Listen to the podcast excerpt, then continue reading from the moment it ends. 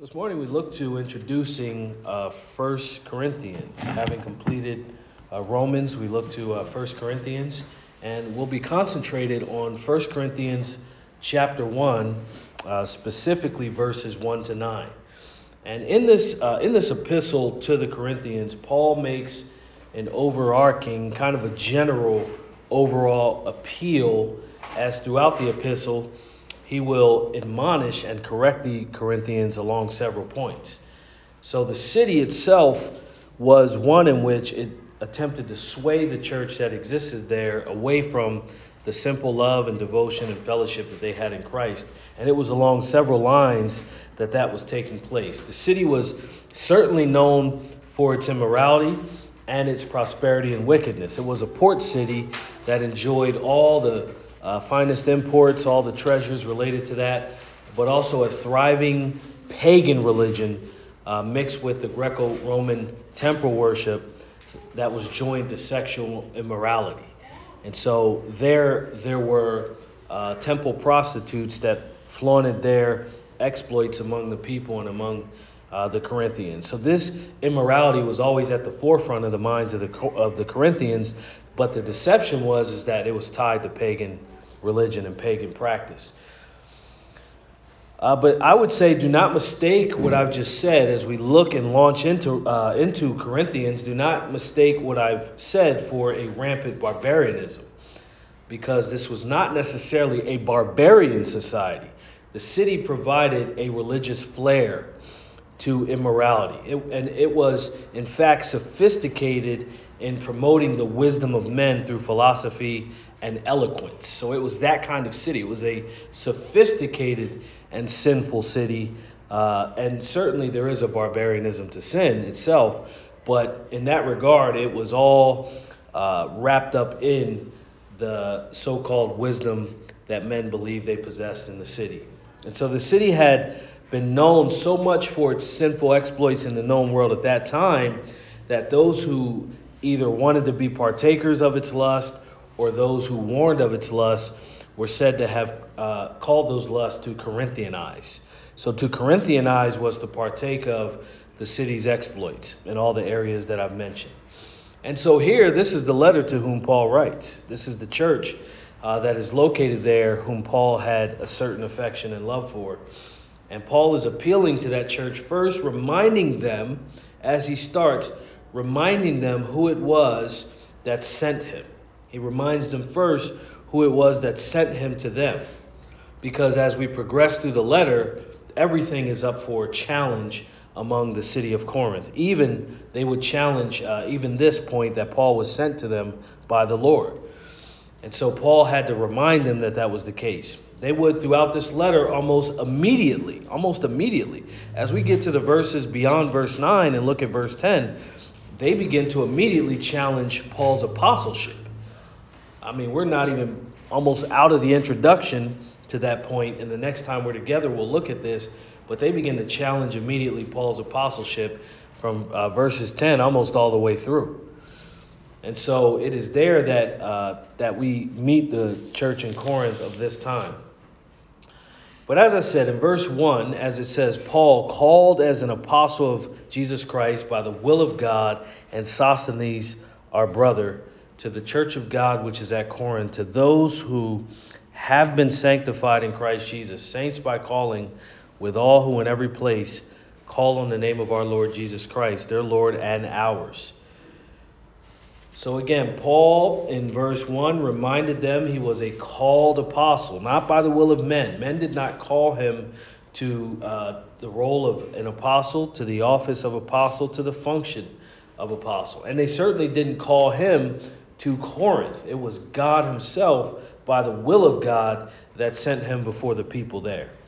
And further, he mentions Sosthenes. And it is not certain that this is the same Sosthenes in Acts 18, 7, uh, uh, Acts chapter 18, verse 17, uh, because the name is a common name. However, I believe there is certainly possibility that he is connected uh, in that way because the name is mentioned in that place in Acts and it's mentioned here.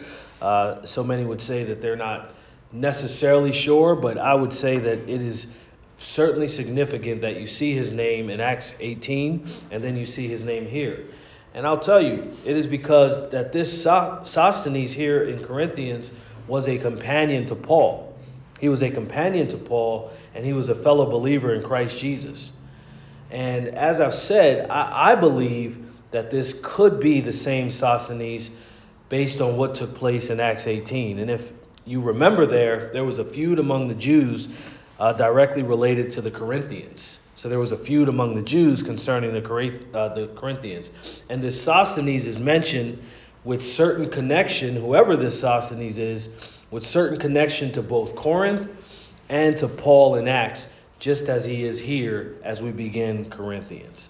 And so if you were to look at that chapter, you would see that a Sosthenes is mentioned, and I do believe that there is some connection to that one and the one that is here.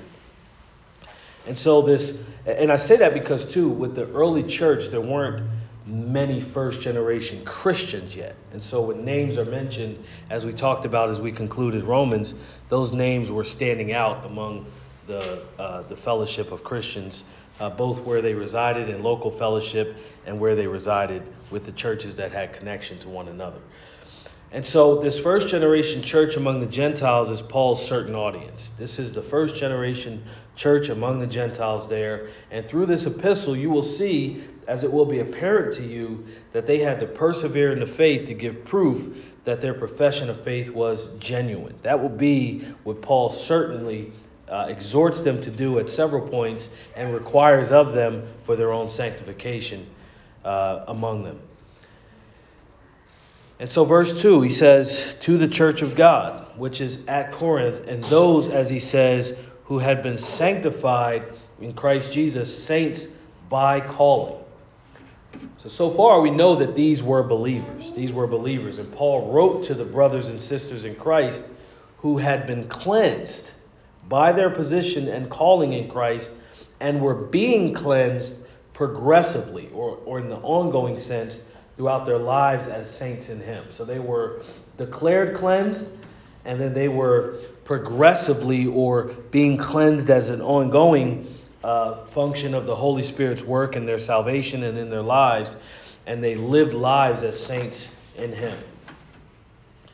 And so he said they were also those who called on the name of our Lord Jesus Christ, their Lord and ours. And he says, with all who in every place. And so there was a connection, as I mentioned before, to the church in Corinth as there was to the other churches in the known world. So it wasn't just about the church in Corinth, it was about how the church in Corinth functioned in the life of the church overall related to the fellowship that all the saints have uh, within the church age. And so Paul connected them to that family of believers across the board. So his greeting was, again, it was a reminder of who had sent him as an apostle to them and the church of whom Christ was their head. So Christ was the head of the church. And I'll mention it again if you are to glance down at verses 11 and 12 of this very chapter. For, for the people of Corinth, they openly challenge that. They begin to challenge that by the way they are functioning because of a certain dispute that will arise that causes for personality cults and hero worship among their hearts, and they begin to pit the men of God who serve Christ in unity, they begin to try to pit them against each other uh, and make that apparent. But that is not the case. And we'll explore that even more. But this is not simply uh, a letter where Paul is just going through the motions. He's trying to correct things that plague them within and things that plague them without. But he's certainly making emphasis and concern with the things that are plaguing the church from within. So, in essence, we know that he's writing to the elect of God, and he wished upon them not division and anarchy. He didn't want them to remain divided. But in verse 3, he says, Grace to you and peace from God our Father and the Lord Jesus Christ. He wants peace for them. It's not simply a platitude, a greeting that we would utter kind of as Christianese when we come into the company of each other. This wasn't some meaningless Christian phase. But Paul wished for them to enjoy the benefits of their salvation, tied to what they had not earned but were given as a gift. That is the grace given from God. That's what he wanted. And he wanted them to enjoy the peace that they had from God. That is the eternal peace of reconciliation. We think about it this year as the Word of God says, peace on earth to whom God is well pleased. It's not just unilateral peace to every person without qualification. But Paul wanted these people to enjoy the peace that went with being reconciled to God and being in relationship with Him by, uh, by the salvation that He's granted to them. And so he wanted for them to enjoy the benefits of their salvation. So the eternal peace of reconciliation. He wanted them to experience what would be the inheritance of the saints.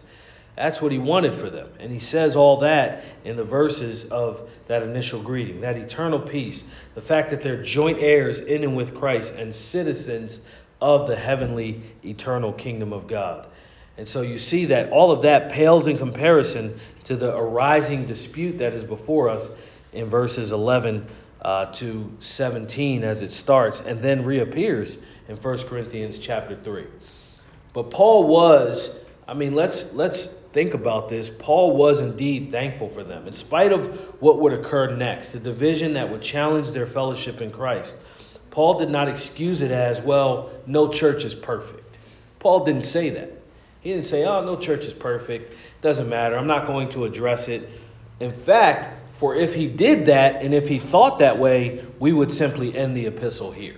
We would end it with his greeting. No need to make corrections in the church. No need to explain uh, the sound teaching that provides a health uh, to the spiritual uh, life of a church and of the people that fellowship in the church. We could simply end it here. Paul did not go to the lowest standard and make that the standard for fellowship. Instead, Paul called them to the upward call of living holy in Christ Jesus one to another. That upward call. And so in verse 4, he says, I thank my God always concerning you for the grace of God which was given you in Christ Jesus.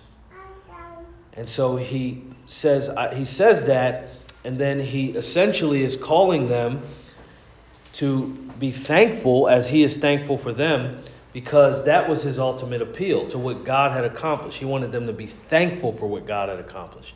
He wanted them to live in the power of God through the divine grace evidenced evidenced by the new birth and the changed life. He didn't say pretend to love one another. He didn't say pretend to fellowship. He said walk in step with what is actually yours. That is namely your salvation. And if you're not doing that, you are lending proof that you have not tasted the divine grace of which Paul was greeting them. And so Paul wanted them to enjoy it with respect to the whole person because that is Christianity. That is true biblical Christianity. It impacts the whole person. He says that in everything you were enriched in him in all speech and all knowledge. And he then says in verse 6 even as the testimony concerning Christ was confirmed in you. In everything you were enriched. The idea here is that they received divine riches and treasures. This is what had been given to them in their salvation. It is what is theirs, it is their certain inheritance. They have everything they need, Paul essentially says. They don't need all the extra things that was drawing them away from a simple devotion to Christ. They didn't need all those things. They have everything they need. In fact, Peter wrote in his epistle that if you have the scriptures, you have all you need pertaining to life and godliness. This is kind of the same way in which Paul uh, says what he says that I want you to be enriched in all things. I want you to enjoy all that is yours in him, in all speech, as it impacts the speech, and in all knowledge, not just some. So, Paul's standard is perfecting holiness, not, well, sometimes things happen, sometimes wicked things happen in the church, and no church is perfect. Paul doesn't say that here at all in his letter to the Corinthians. To correct what plagued the church in Corinth, because this is what can be a correction for any church that is plagued with the divisions, uh, with the ruthlessness that sometimes comes with playing playing uh, church and all the things that are a facet of that. But to correct what plagued the church in Corinth, we're going to see this. Paul pointed directly to the sufficiency of Christ Jesus alone. That Christ is all sufficient. You have no need of anything else. You just need Christ. So when you are in the midst of the fellowship, you need only to hear of him. You need only to be strengthened in him. You need to worship him. You need to pray to him. And all that you do is in him and for him, through him and by him, which is what Paul will say later in Colossians. But that it is Christ at the start and Christ at the very end, and Christ throughout and everything in between. And so that is what Paul puts forward to correct what ails the church in Corinth. He doesn't look at the highest bidder. This was a wealthy city. He doesn't look at the highest bidder and take the side of the highest bidder. He doesn't exercise a whatever works pragmatic mentality that says whoever is giving the most donation to the church there is the one who is correct. What he appeals to is he says we ought to be in step with who Christ is and recognize he's all we need.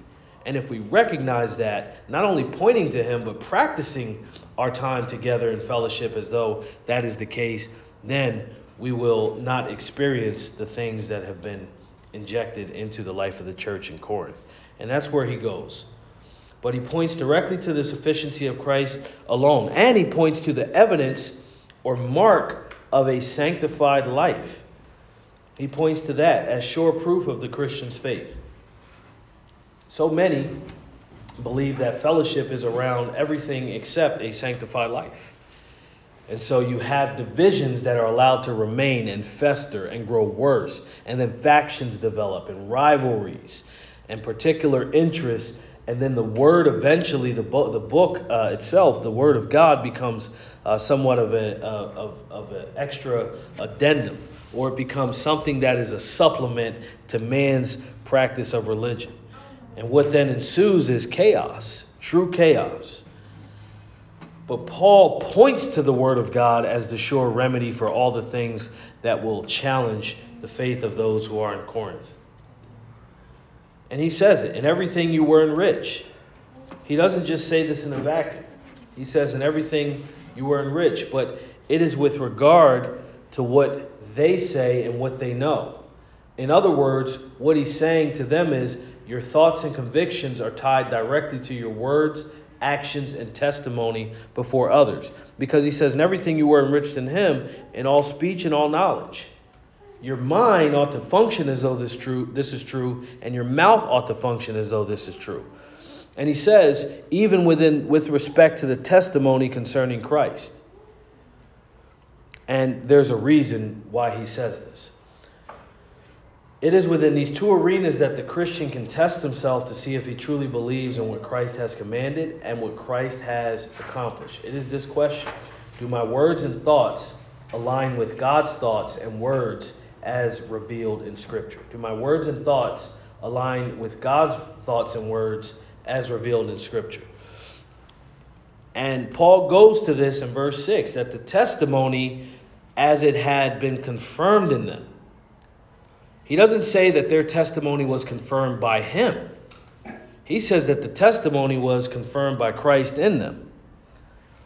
And it is the sure work of Christ, look at verse 6, even as the testimony concerning Christ was confirmed in you.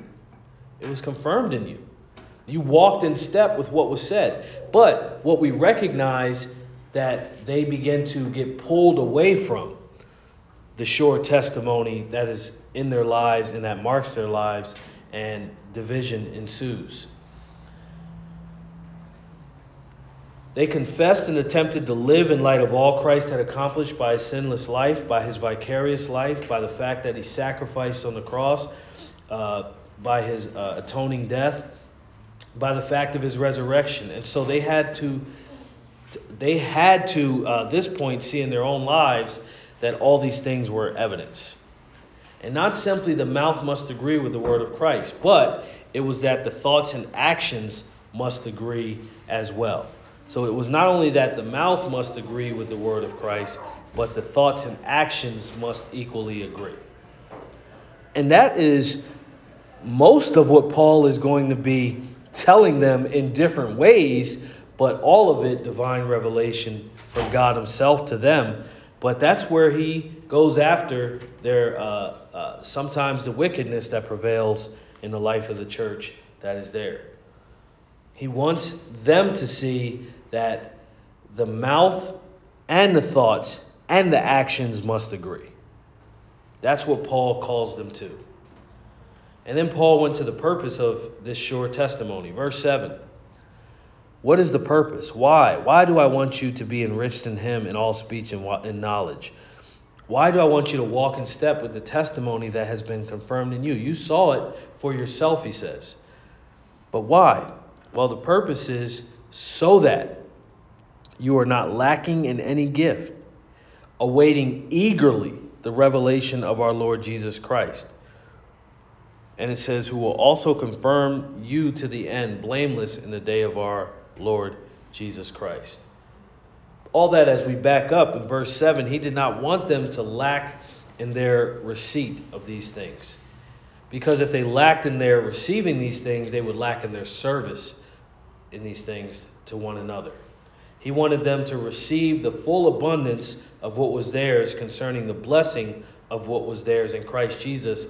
And listen to this as they waited eagerly, so there's a hope, there's a forward perspective, a future perspective from the vantage point of where they are, which motivates them to do the things that they do. They're waiting eagerly with serious, sober, and joyful expectation the great return and second coming of the Lord Jesus Christ. They were waiting for that. But we also see that these things to which Paul ex- exhorted them should serve to push back against the tide around them. So that's what Paul wanted. He wanted them to be unified in Christ uh, and to, for it to be demonstrated in all speech and knowledge, for that testimony among them to be made sure, so that they can practice the gifts among one another in verse 7 and the purpose for which all this must take must take place even from where we are now to where we're going in this text is that they needed to fight back against the things that were encroaching on these areas the many distractions designed to draw them into divisions and rivalries the embrace of error and the false teachers who brought those errors the sinfulness within the house of God and even more that Paul wanted them to push back against that. And so he exhorted them to remember the things that hold the power to successfully push back and prevail over those things. He didn't desire for them to remain in division. He didn't desire for them to embrace error. He didn't set before them false teachers and wickedness in the house of God and somehow leave it to them to decide. That's not what he desired for them. And that was not what divine grace had accomplished in them. It had accomplished their sanctification, which means that they were to be loyal to Christ and loyal to Him alone. Because if it had, if Paul really wanted for them to simply just whatever you know whatever the ideas of the day were whatever the wisdom of men was you decide on your own. No reason to correct anything. No reason to deal with anything. Let the divisions fester. Let them take root. Let the factions have their day. If that's the case then it would be against the first few verses where paul appealed to their sanctification.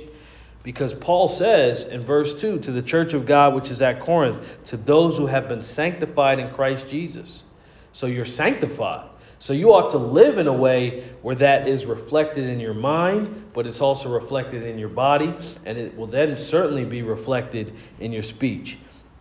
And he said that they were the elect, they were saints by calling, and that they were in fellowship with the saints in all places. My point is, Paul's expectation here is no different than his expectations in every place that was named the church of the Lord Jesus Christ.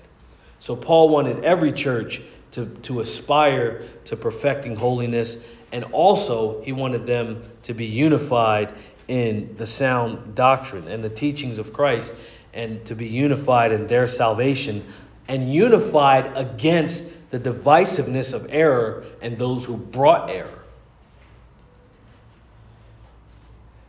And so you'll see that that is certainly uh, what Paul is. He's fighting for unity and he's fighting against the divisiveness of error. He's fighting against the divisiveness of error. He desired a unified church along these lines. He wanted them to live now in light of eternity. He wanted them to live now in light of eternity, with the proper understanding that we all will give an account before the Lord. Verse 8 who will also confirm you to the end, blameless in the day of our Lord Jesus Christ. That's what we want. We want to all live in such a way where we are presented blameless before the Lord Jesus Christ. Presented blameless. And what that means is a sanctified life that is confessing sin, that is crying out to God uh, when we sin. It doesn't mean that our lives are to certain at a certain point upon this natural earth, upon where we live, that we are now sinless at any point in time. But it means that we are certainly sensitive to the fact that when we sin, that we are confessing to God our sins, that we are crying out to Him to forgive us, that we are constantly seeking His will and constantly trying to war against the flesh in those areas that try to draw us away from His will. That's what Paul wanted, because to live that way is to live in light of eternity. Because you know, the way it comes to an end is you're not accountable to yourself for yourself. You're not accountable to any man or women. You are accountable to God Himself. And Paul is saying if you live like that is the case and live with the faith that you have and a sanctified life that is evidence of that, you will be presented blameless in the day of the Lord Jesus Christ because he has bore uh, he has bore our sins on the cross.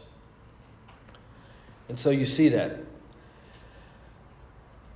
He is teaching them to fight against the divisions that seek to uh, establish themselves in the life of that church there. He is teaching them that God would see to it by the Spirit that they would stand before Him blameless in that day. And that day is at the end of the age, that day of our Lord Jesus Christ. And so here he introduces something else. He appeals to our glorification as the hope and sure direction of our sanctification, uh, both for them in Corinth and for us in the modern church in which we find ourselves. So the appeal has not changed. The appeal has not changed. The head of the church has not changed what the apostles have taught, be it in the closed canon of Scripture, has not changed. Everything remains the very same that it has always been.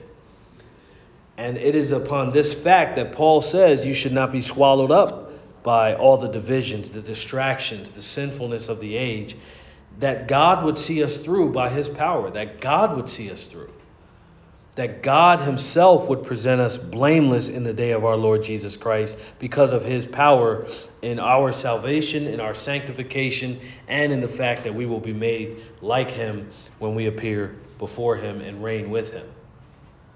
And so He appeals to that glorification. It's amazing how today you don't hear that appeal as how one might fight against the world system and how to prevail against the world system you don't hear it often. And when you hear it, you don't see those living it when they say that that is how you win the war. You win the war by being focused on the one who is eternal, on the one who has for us an eternal kingdom, by sticking to the eternal word in the face of all the things that will pass away. And so Paul is setting that before them that it is the simple thought that God will see us through. And he certainly has to this point. He has seen us through. We're on the other side of this ancient New Testament church, and yet we are still here, and God has seen us through. And when it is our time to be with Him, whether it is upon His sure and certain return in our lifetime, or we pass away from this life into the glory to be with Him, we will say that God has seen us through to the very end.